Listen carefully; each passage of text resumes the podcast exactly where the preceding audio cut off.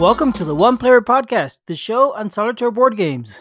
I'm your host, Albert, and this is episode 227. I'm flying on an airship. Who knows when we'll go round again? I like it. Thank you. Hopefully, it's nice and apt for the game that we're reviewing today.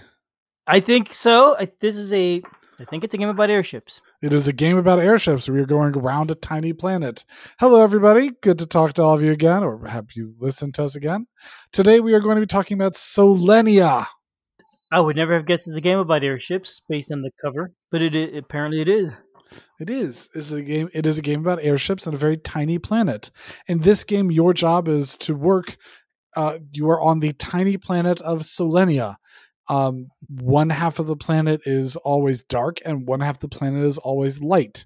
And your job is to keep on going around the planet, carrying goods from one side of the world to the other side of the world, and picking up victory points along the way. I see. Okay. So, okay, so this is a game you're flying around a really small world. So, so this is a board where you go off one edge and appear at the other kind of thing? You kind of do. And why don't we get started with components in that case? Okay, Um, let's do that.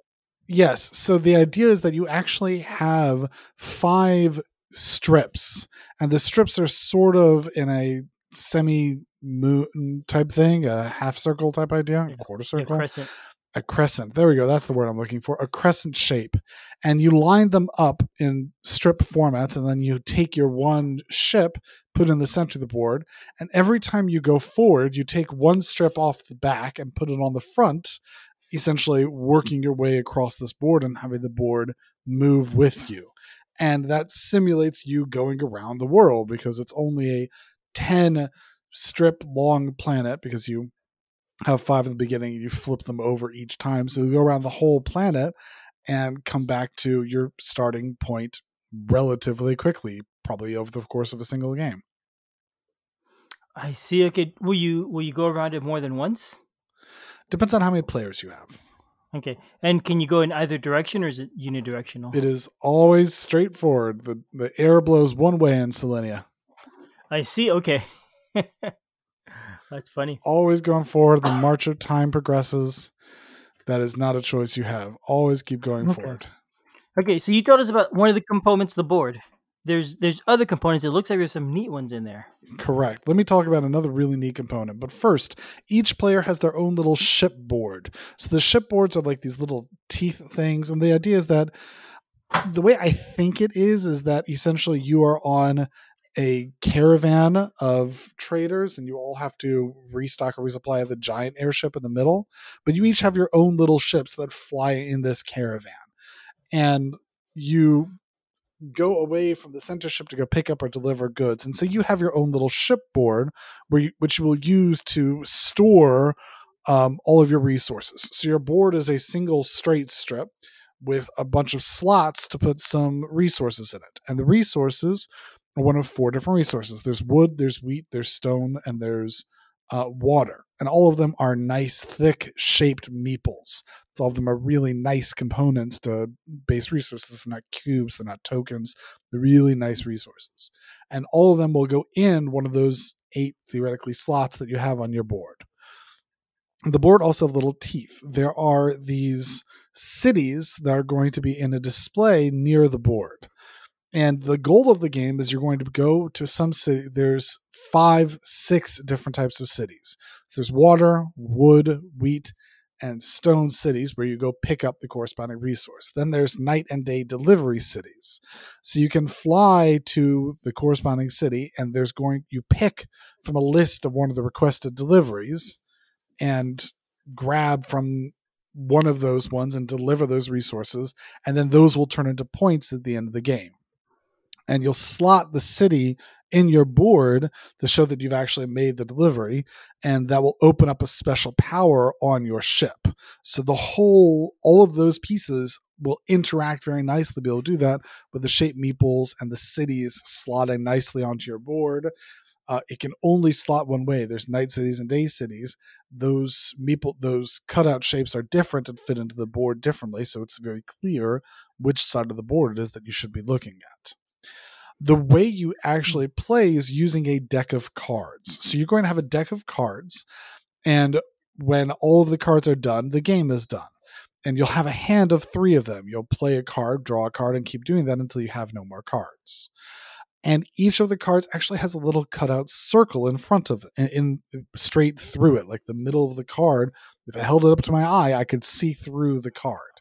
and the reason why is because you will place those cards on the board and look through the card of the city that you're going. The card will have like a one, a zero, or two on it and it will be modified by the city you're playing to. So if you play that on a water city, it'll have a one other card, and it'll mean that by playing that card, you get one water. The cards also have on the bottom a icon or ability that's printed on it that when the card drops off because again you're moving through time and the rearmost strip will drop off as you move forward so when the when it drops off those cards will come off the board and trigger your superpower or your card power so each of those cards has printed on the bottom of them what those cards do. So those icons on those cards are all very clear. They're easy to understand what it is that they use, uh, what the powers is they have. It's usually just like a water or a uh, an extra bonus of whatever it is, or gives you an extra star card if it's on a certain city, things like that. And so they're all very clear, very intuitive sort of icons that are printed on those various cards. And the idea of having a deck of cards with a hole through the middle, I've I've not seen that anywhere else, and it's just fun mm. to play with such a unique type of card. Um, and it's especially fun when you're holding the cards to stick your finger through it. Just for some reason, I couldn't tell you why. That's just tactilely fun, but yep. all of those components are great. Let me talk about some of the components that I didn't love quite so much. The first that I didn't love quite so much is the yellow airship in the center of the board. So again, I mentioned that the idea is that you're in this caravan, and normally you're only allowed to play cards that are near the yellow airship at the center of the board. You can break that rule some ways, like discarding extra resources, things like that.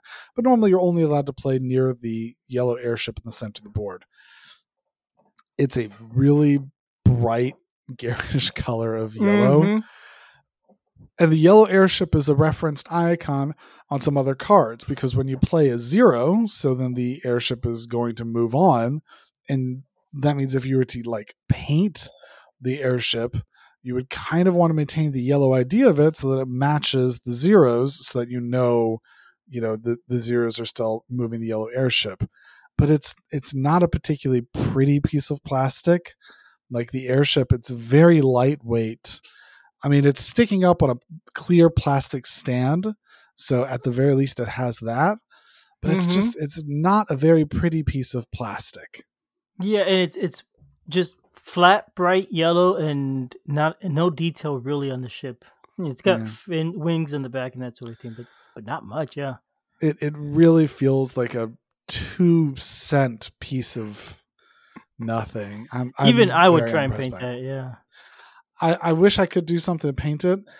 I don't have the skill, and especially because there's no detailing on the model. I would love to have like some skilled 3D print type person making a nice 3D hmm. printable hmm. one with some extra details or making it be a more sort of magnificent ship, especially because in comparison with all the player boards, so you the the and I put this story together about this caravan because I don't understand why your ships have to be tied to the central yellow, but for some reason you have to be tied to the central yellow. But all the player ships, so there's four differently they're they're unique player boards for each player. There's the and they're unique colors. Like normally it's like red, blue, yellow, green.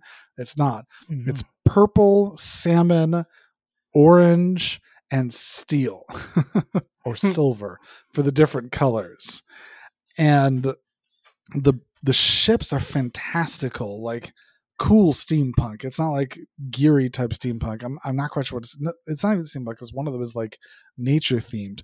But the airships just look really cool really unique a lot of detail on their fin work a lot of details on where they are and even you can flip the player boards over to their winter side so, and I haven't gotten to the more replayability, but these ships all have different fronts and backs about what powers they have that you unlock. And it they didn't reuse the same art on one side it's summer and everything's bright, and on the other side it's winter and it's all icy and it's cold and parts are frozen over and there's a winter storm blowing on it.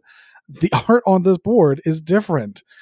It, that, such in such detail taken to the art. And then there's this ugly yellow ship in the middle of the board. yeah. Gotta do something about that. Cardboard the last, cutout even. I, I'm I have not come up with a solution yet. Um, but the last component that I'm not super a fan of are are the stars. So stars are the point token thing for this game, um, or gold, or but they're, they're stars. Um, and it's it's similar to the way that um, many other games have done, uh, where the back side of them is blank and only the front side has how much points it's worth so that theoretically you can keep it hidden and not know how much how many points a person has so especially if they're going to the bank or not.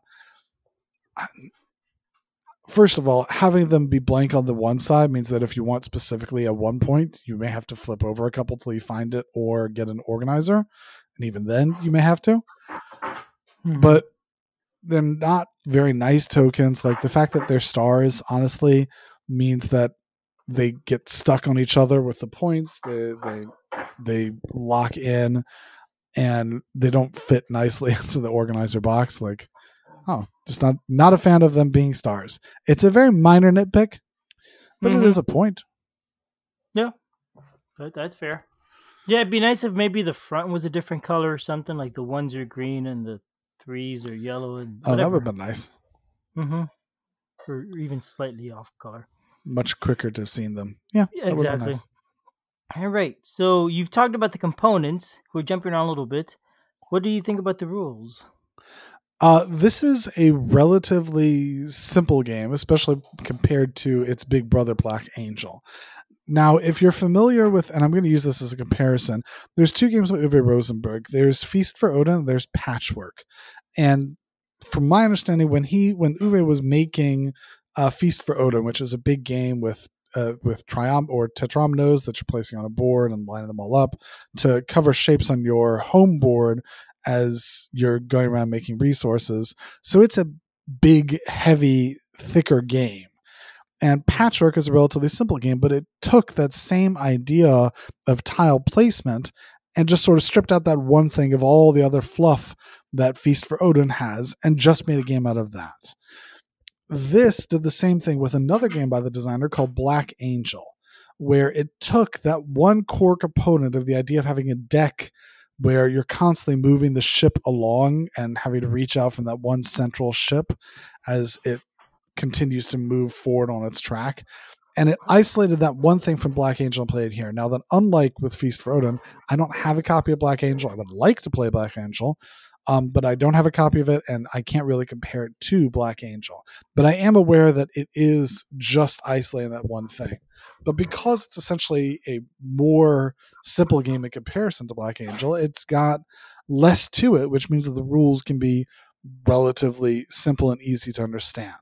And I think that they've done a really good job with the rules and understanding how to play everything out. Um, they've even like one of the most easily missed rules about how to lengthen your voyage and get farther away from the initial ship is is called out in in big red to make sure that you don't miss it. nice. And past that, like the rest of it is all relatively easily and simple. I think I've explained almost all of the rules when I was doing components, and that's how simple the rules are. So it's the rule book is really well written. In addition, there's a more complicated version of it, um, which involves the winter side of the board and and improvement tiles, which is called out in sort of an internal expansion, um, and those are listed in the second in in sort of the last page of the rule book so that you can play the easier mode before you play those. I have looked through the rules a little bit. They look nice. I didn't really dig into them too much, honestly. Um, I was finding them just a little hard to read on the screen. That's all. but Poor I, like four pa- Yeah, exactly. Four pages and and an appendix, which is a separate sheet, I guess, right? Yes. And the appendix includes the solo rules on it. The appendix has the solo rules. Yeah, they didn't print in the main rules. Okay. Which uh, I- it was a little hard to find those actually. BGG only has the main rules. I had to go to the publisher's website and find it. And initially, you get there and it's only in in German or French even. So I had to do a web search of all things to find the rules. Goodness. Yeah, it would be nice if they uploaded it to BGG, but they haven't. Yeah. But it's there. It exists. It comes in the game. Game even comes Yep. with a solo die. Does okay? So the die and the the cards are just for the solo. Uh, no, the cards are used just like regular. The die is Ah, used okay. for solo. Okay, okay. Gotcha. Well, all right. So that's the the theme and the rules. The what do you think of the theme? It seems it's a nice, fanciful I theme. It's, really it's like the theme. I really like the theme. The idea of having that big airship and really all of the art and everything else brings the theme home to me. It helps make the theme live very well. So I'm I'm a fan of the theme and I like what they've done. And the idea of a tiny planet is cute.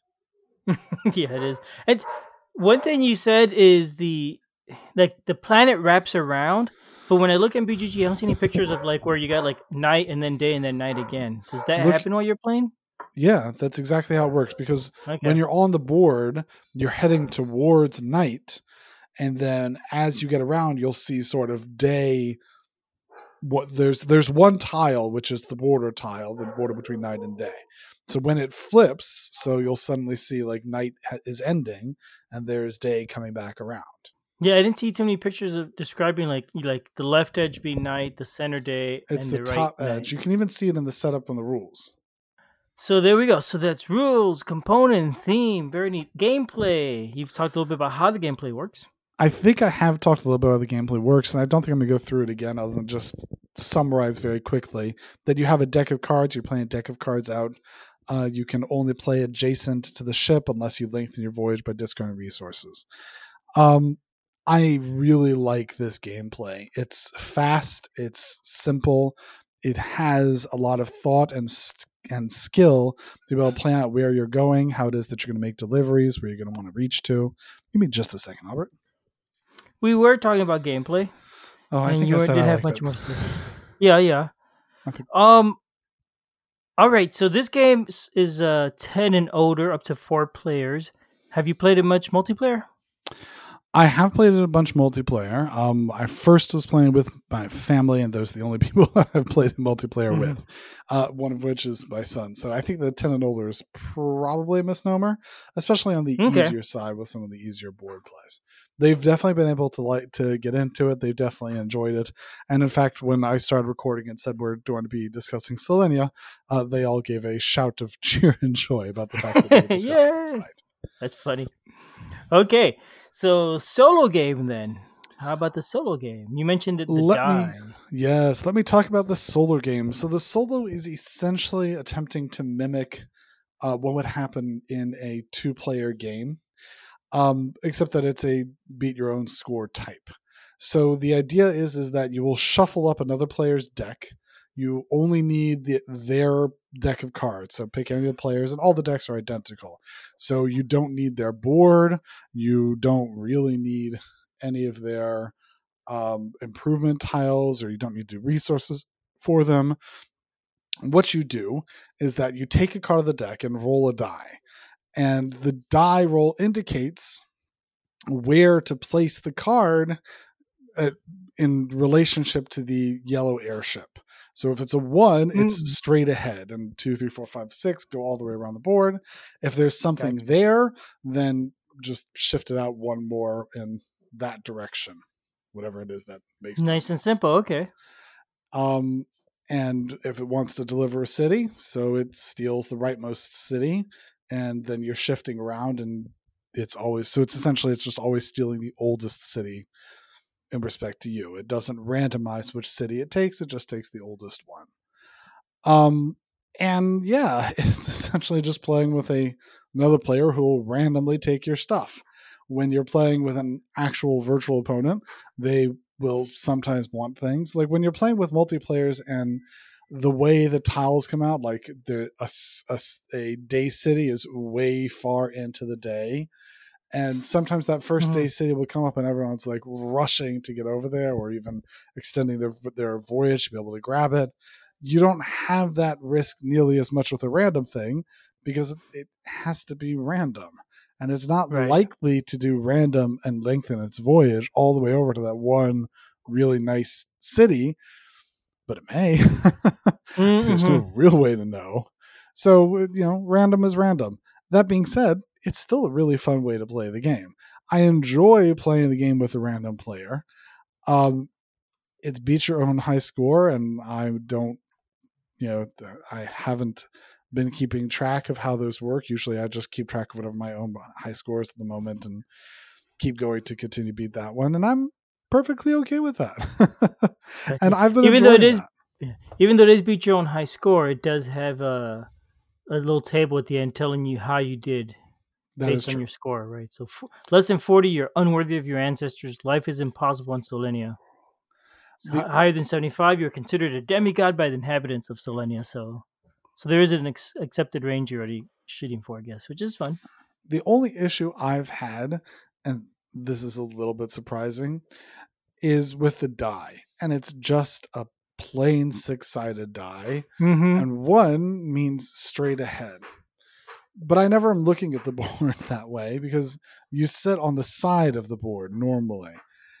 And for Ah, some okay. reason, because I'm sitting on the side of the board, one in my head, even though it means straight ahead, sometimes in my brain doesn't mean straight ahead. It means straight from me across the airship, which means to the side of the airship. Yep. And I don't know why it is that my particular brain messes this up.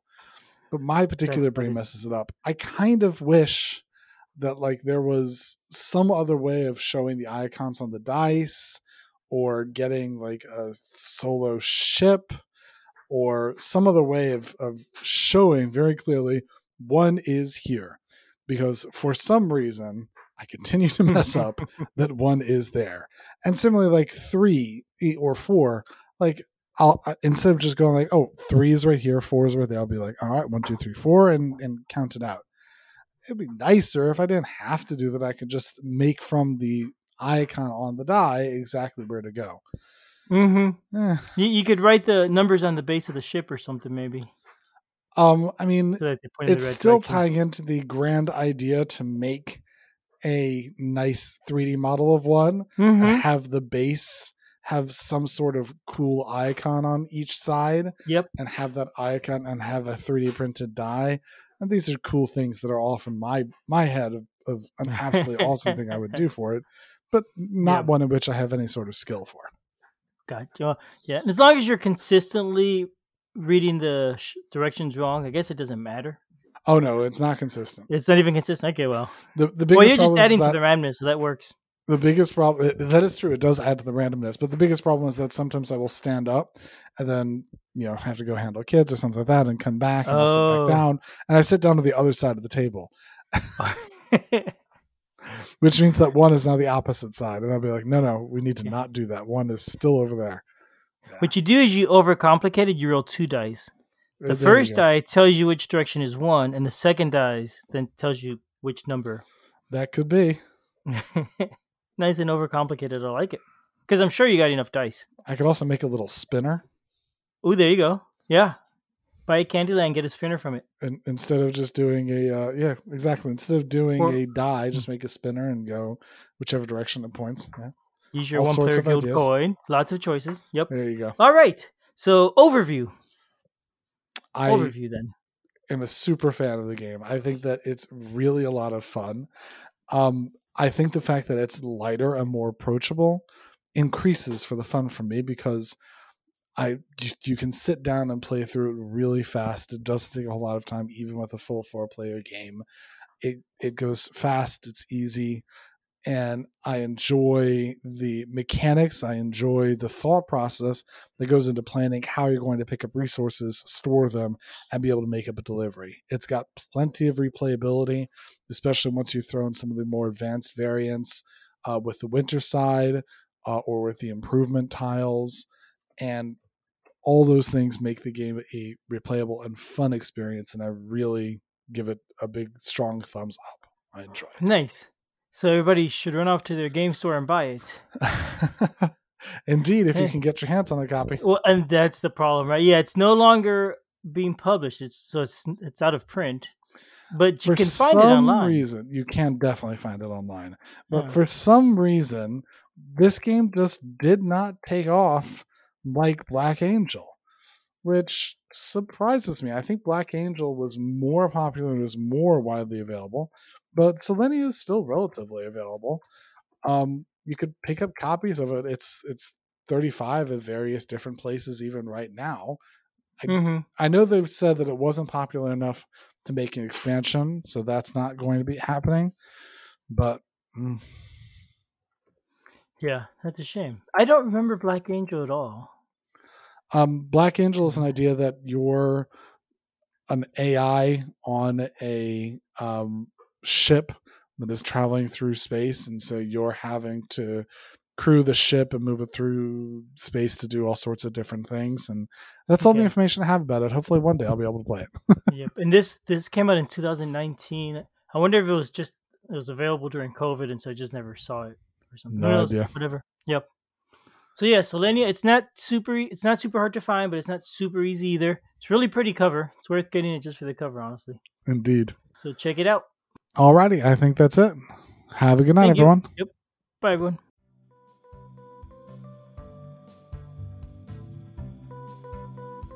Thanks for listening. We love feedback, so we love hearing from you. You can reach me at julius at oneplayerpodcast.com or jlbird on BGG, and Albert can be reached at albert at oneplayerpodcast.com or fractalute on BGG. Our website is oneplayerpodcast.com with the number one, and we're also on Twitter at oneplayerpodcast. The intro music is copyright Angus, can be found at jamendo.com. The transition music is copyright by Dan El Duce Pancaldi, whose page is at donpancaldi.com. The One Player Podcast is protected under a Creative Commons share alike license. Thanks for listening.